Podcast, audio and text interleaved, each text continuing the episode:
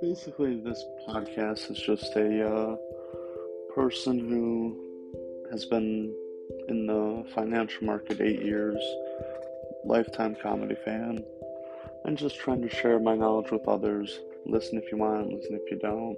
I still love you. Thanks for listening if you do.